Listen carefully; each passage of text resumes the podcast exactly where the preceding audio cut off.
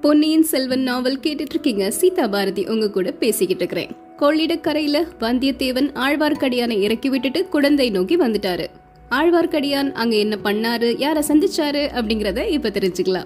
வந்தியத்தேவன் குதிரையில ஏறி குழந்தை நகர் நோக்கி போன உடனே திருமலை அப்படிங்கிற ஆழ்வார்க்கடியான் நம்பி வந்தியத்தேவன் போன திசைய பார்த்துட்டே அவருக்குள்ள சொல்லிக்கிட்டே இருக்கிறாரு. இந்த வாலிபன் ரொம்ப பொல்லாதவனா இருக்கிறான். நாம் தட்டியில் நுழைந்தால் இவன் கோலத்தில் நுழைகிறான். உண்மையிலே இவன் யாருடைய ஆள்? எதற்காக எங்க போறான் இதெல்லாம் கண்டுபிடிக்கவே முடியலையே. கடம்பூர் மாளிகையில நடந்த சதி கூட்டத்துல இவன் கலந்துக்கிட்டானா அது பத்தியும் தெரியல. நல்ல வேளையா குழந்தை ஜோதிடரை பற்றி இவன் கிட்ட சொல்லி வச்சோம். அவன் போய் குழந்தை ஜோதிடரை சந்திப்பான். நம்மளால அறிய முடியாதத குழந்தை ஜோதிடராவது அறிந்து கொள்ளட்டும் அப்படின்னு நினைக்கிறாரு. அந்த சமயத்துல திடீர்னு ஒரு சத்தம் கேக்குது. என்ன சுவாமி அரச மரத்தோடு பேசுறீங்களா? இல்லனா உங்களுக்கு நீங்களே பேசிக்கிறீங்களா? அப்படின்னு. இது யாரு? அப்படின்னு ஆழ்வார்க்கடியான் நம்பி திரும்பி பாக்குறாரு வந்தியத்தேவனுக்கு குதிரை பிடிச்சு கொடுக்கறதுக்காக ஒரு பணியாள் கடம்பூர்ல இருந்து வந்தாரு இல்லையா? அந்த பணியாள் தான் அங்க நிக்கிறாரு. அப்பனே நீயா கேட்டாய்? நான் எனக்கு நானே பேசிக்கொள்ளவும் இல்லை. அரச மரத்தோடு பேசிக்கொள்ளவும் இல்லை. இந்த மரத்தின் மேலே ஒரு வேதாளம் இருக்கிறது.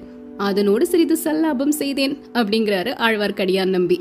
ஓஹோ அப்படிங்களா? அந்த வேதாளம் சைவமா வைஷ்ணவமா? அப்படின்னு அந்த ஆளு கேக்குறாரு. அதைத்தான் நானும் கேட்டுக்கொண்டிருந்தேன். அதற்குள்ளே நீ வந்து குறுக்கிட்டாய். வேதாளம் மறைந்து விட்டது. போனால் போகட்டும். உன் பெயர் என்ன அப்பனே? அப்படின்னு கேக்குறாரு. என் பெயர் இடும்பன்காரி சுவாமி அப்படின்னு இழுத்த மாதிரி சொல்றான். ஓ இடும்பன்காரியா? உடனே அந்த இடும்பன்காரி என்ன பண்றாரு அப்படின்னா தன்னுடைய விரித்த கைகள் ரெண்டையும் ஒன்று மேல ஒன்று வச்சு குப்புற திருப்பி வைக்கிற மாதிரி வச்சு ரெண்டு ஓரத்து கட்டை விரல்களையும் ஆடுறாரு. அதாவது ஒரு மீனுடைய உருவத்தை கையினால சைகை செஞ்சு காட்டுவாங்க இல்லையா? அதே மாதிரி செய்யறாரு உடனே திருமலை அதை பார்த்துட்டு அப்பனே இது என்ன சமிக்ஞை? எனக்கு விளங்கவில்லையே அப்படிங்கிறாரு. உடனே இடும்பன்காரியுடைய முகம் அப்படியே கருத்து சிரித்து போயிருச்சு. நான் சமிக்ஞை ஒன்றும் செய்யலையே நான் எதுவுமே செய்யலையே அப்படின்னு படபடப்போட சொல்றாரு. இல்ல இல்ல நீ செஞ்ச நான் பார்த்தேனே பரதநாட்டிய சாஸ்திரத்துல திருமாலின் முதல் அவதாரத்துக்கு ஒரு அஸ்தம் பிடிப்பதுண்டு. மீன் மாதிரி. அது மாதிரி செஞ்சியே அப்படிங்கிறாரு.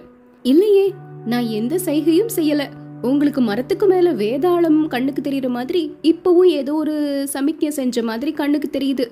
சரி சரி நான் புறப்படுறேன். என்னுடைய படகு தயாரா இருக்கு அப்படின்னு கிளம்புறாரு இடும்பன்காரி. ஆழ்வார்க்கடியான் நம்பியும் சரி சரி போயிட்டு வா அப்படின்னு அனுப்பி வைக்கிறாரு. இடும்பன்காரி பாதி தூரம் நடந்து போகும்போது அந்த ஆழ்வார்க்கடியான் நம்பி வித்தியாசமான ஒரு காரியம் பண்றாரு. என்ன அப்படின்னா மழ மழ மழன்னு அங்க இருந்த அரச மரத்தின் மீது பாய்ந்து கிளைகள் அடர்ந்திருக்கக்கூடிய ஒரு இடத்துல போய் உட்கார்ந்துட்டாரு. அந்த இடும்பன்காரி என்ன பண்றாரு? நதியினுடைய பரிசில் துறைய அடைஞ்சிட்டாரு. அப்போ படகோட்டியில ஒருத்தர் அக்கரைக்கு வருகிறையா அப்பா? அப்படின்னு கேக்குறாரு. இல்ல இல்ல நீங்க போங்க நான் அடுத்த படகுல வர்றேன் அப்படின்னு சொல்றாரு அந்த இடும்பன்காரி. நீ வர்ற வேகத்தை பார்த்தா வந்துருவையோன்னு நினைச்சு படகை நிறுத்தினேன். சரி போ அப்படின்னு சொல்லி ஓடக்காரன் அந்த படகை ஓட்டிட்டு போயிட்டாரு. அந்த சமயத்துல அரச மரத்துல உட்கார்ந்துகிட்டு இருந்த ஆழ்வார்க்கடியான் நம்பி ஓஹோ நான் நினைச்சது சரியா போயிருச்சு.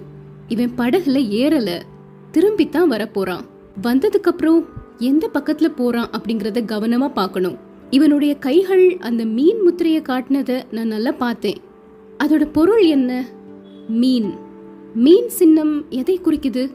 ஆஹா மீன் பாண்டியனுடைய கொடியில் பொறித்ததல்லவா?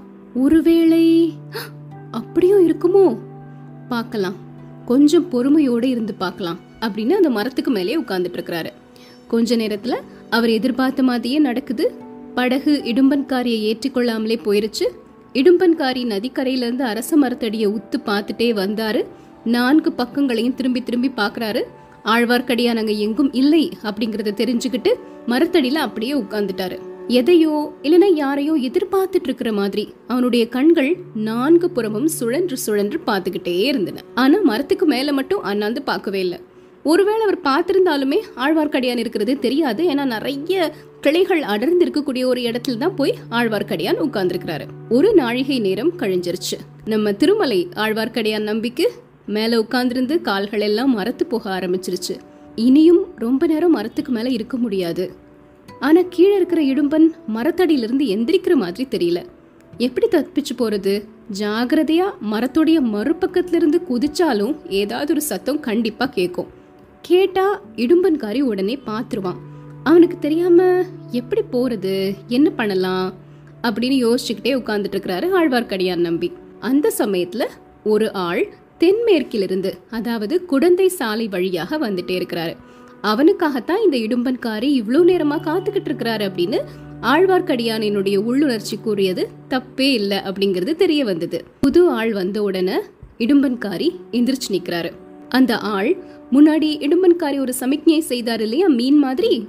அதே மாதிரி செய்கிறாரு. உடனே வந்த ஆள் கேட்குறாரு உன் பெயர் என்ன? என் பெயர் இடும்பன்காரி உன் பெயர் சோமன் சாம்பவன். உன்னைத்தான் எதிர்பார்த்து கொண்டிருந்தேன். நானும் உன்னை தேடிக்கொண்டுதான் வந்தேன். நாம் எந்த திசையில் போக வேண்டும்? மேற்கு திசையில். எவ்விடத்துக்கு? பகைவனின் பள்ளிப்படைக்கு. திருப்புறம்பயம் அருகில். இறைந்து பேசாதே யார் காதிலாவது விழப்போகிறது? அப்படின்னு சொல்லிட்டு சோமன் சாபவன் நான்கு பக்கமும் திரும்பி பார்க்கறாரு. இல்லை ஒருவரும் இங்கு இல்லை. முன்னாலேயே நான் பார்த்து விட்டேன் அப்படின்னு சொல்றாரு இடும்பன்காரி. அப்படியானால் புறப்படு. எனக்கு அவ்வளவு நன்றாக வழி தெரியாது. நீ முன்னால் போ நான் சற்று பின்னால் வருகிறேன். அடிக்கடி நின்று பின்னால் நான் வருகிறேனா என்று பார்த்து கொண்டே போ அப்படின்னு சொல்றாரு அந்த சோமன். ஆகட்டும் வழி நல்ல வழி அல்ல. காடும் மேடும் முள்ளும் கல்லுமாயிருக்கும். ஜாகிரதையாக பார்த்து நடந்து வர வேண்டும் அப்படிங்கிறாரு இடம்பன்காரி. சரி நீ புறப்பட்டு போ. காட்டு வழியாயிருந்தாலும் யாராவது எதிர்பட்டால் மறைந்து கொள்ள வேண்டும். தெரிந்ததா? அப்படிங்கிறாரு. தெரிந்தது தெரிந்தது அப்படின்னு சொல்லிட்டு இடும்பன்காரி கொள்ளிடக்கரையோடு மேற்கு திசையை நோக்கி போயிட்டு இருக்கிறாரு அவருக்கு பின்னாடி சோமன் சாம்பவனும் நடந்து போயிட்டே இருக்கிறாரு. கண்ணை விட்டு மறையிற வரைக்கும் ஆழ்வார்க்கடியான் மரத்துக்கு மேலே இருக்கிறாரு. எல்லாத்தையும் பார்த்துக்கிட்டும் கேட்டுக்கிட்டும் இருக்கிறாரு. ஆஹா காலம் எவ்வளவு பொல்லாத காலம். எதிர்பாராத காரியங்கள் எல்லாம் நடைபெறுகின்றன. ஏதோ ஒரு பெரிய மர்மமான காரியத்தை தெரிந்து கொள்ள கடவுள் அருளால் சந்தர்ப்பம் கிடைத்திருக்கிறது. இனி நம்முடைய சாமர்த்தியத்தை பொறுத்து விஷயத்தை அறிந்து கொள்வதும் கொள்ளாததும் இருக்கிறது. கடம்பூர் மாளிகையில் அரைகுறையாகத்தான் தெரிந்து கொள்ள முடிந்தது. இங்கு அப்படி ஏமாந்து போயிடவே கூடாது.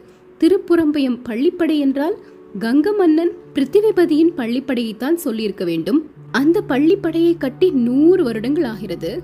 அதனால பாடடைஞ்சு இருக்குது சுற்றிலும் காடு மண்டி கிடக்கிறது. கிராமமும் சற்று தூரத்தில் இருக்கிறது. அங்கே எதற்காக இவர்கள் போகிறார்கள்? இந்த ரெண்டு பேரும் மட்டும் பேச வேண்டிய விஷயமாக இருந்தால் இங்கேயே பேசிக்கொள்வார்கள். காட்டு வழியில் ஒரு காத தூரம் போக வேண்டியதில்லையே. ஆகையால் அங்கு இன்னும் சிலரும் வரப்போகிறார்கள் அப்படிங்கிறது நிச்சயம். எதற்காக பிருத்திவிபதியின் பள்ளிப்படையை பகைவனின் பள்ளிப்படை என்று இவர்களில் ஒருத்தன் சொல்றான். பிருத்திவிபதி யாருக்கு பகைவன்? ஆஹா நாம் நினைத்தது உண்மையாகும் போலிருக்கிறதே. எதற்கும் பார்த்து தெரிந்து கொள்ளலாம். இவர்கள் கொள்ளிடக்கரையோடு போகிறார்கள். நாம் மண்ணிக்கரையோடு போகலாம். மண்ணிக்கரையில் காடு அதிக அடர்த்தியாயிருந்தாலும் பாதகமில்லை. காடும் மேடும் முள்ளும் கல்லும் நமக்கு என்ன அலட்சியம்? அப்படிலாம் நினைச்சுக்கிட்டு வாயோடு அப்படியே முணுமுணுத்துக்கிட்டு ஆழ்வார்க்கடியான் நம்பி அரச மரத்திலிருந்து இறங்கி சற்று தூரம் தெற்கு நோக்கி போறாரு. அப்புறம் அந்த மண்ணியாறு வருது. அதன் கரையோடு மேற்கு நோக்கி நடைய கட்டிக்கிட்டே இருக்கிறாரு. ஜனசஞ்சாரமில்லாத அடர்ந்த காடுகளின் வழியாக ஆழ்வார்க்கடியான் புகுந்து சென்று சூரியன் அஸ்தமிக்கும் சமயத்தில் திருப்புறம்பயம் பள்ளிப்படை கோயிலை அடைகிறாரு. அதுக்கப்புறம் என்ன நடக்குது? தெரிஞ்சுக்கலாம்.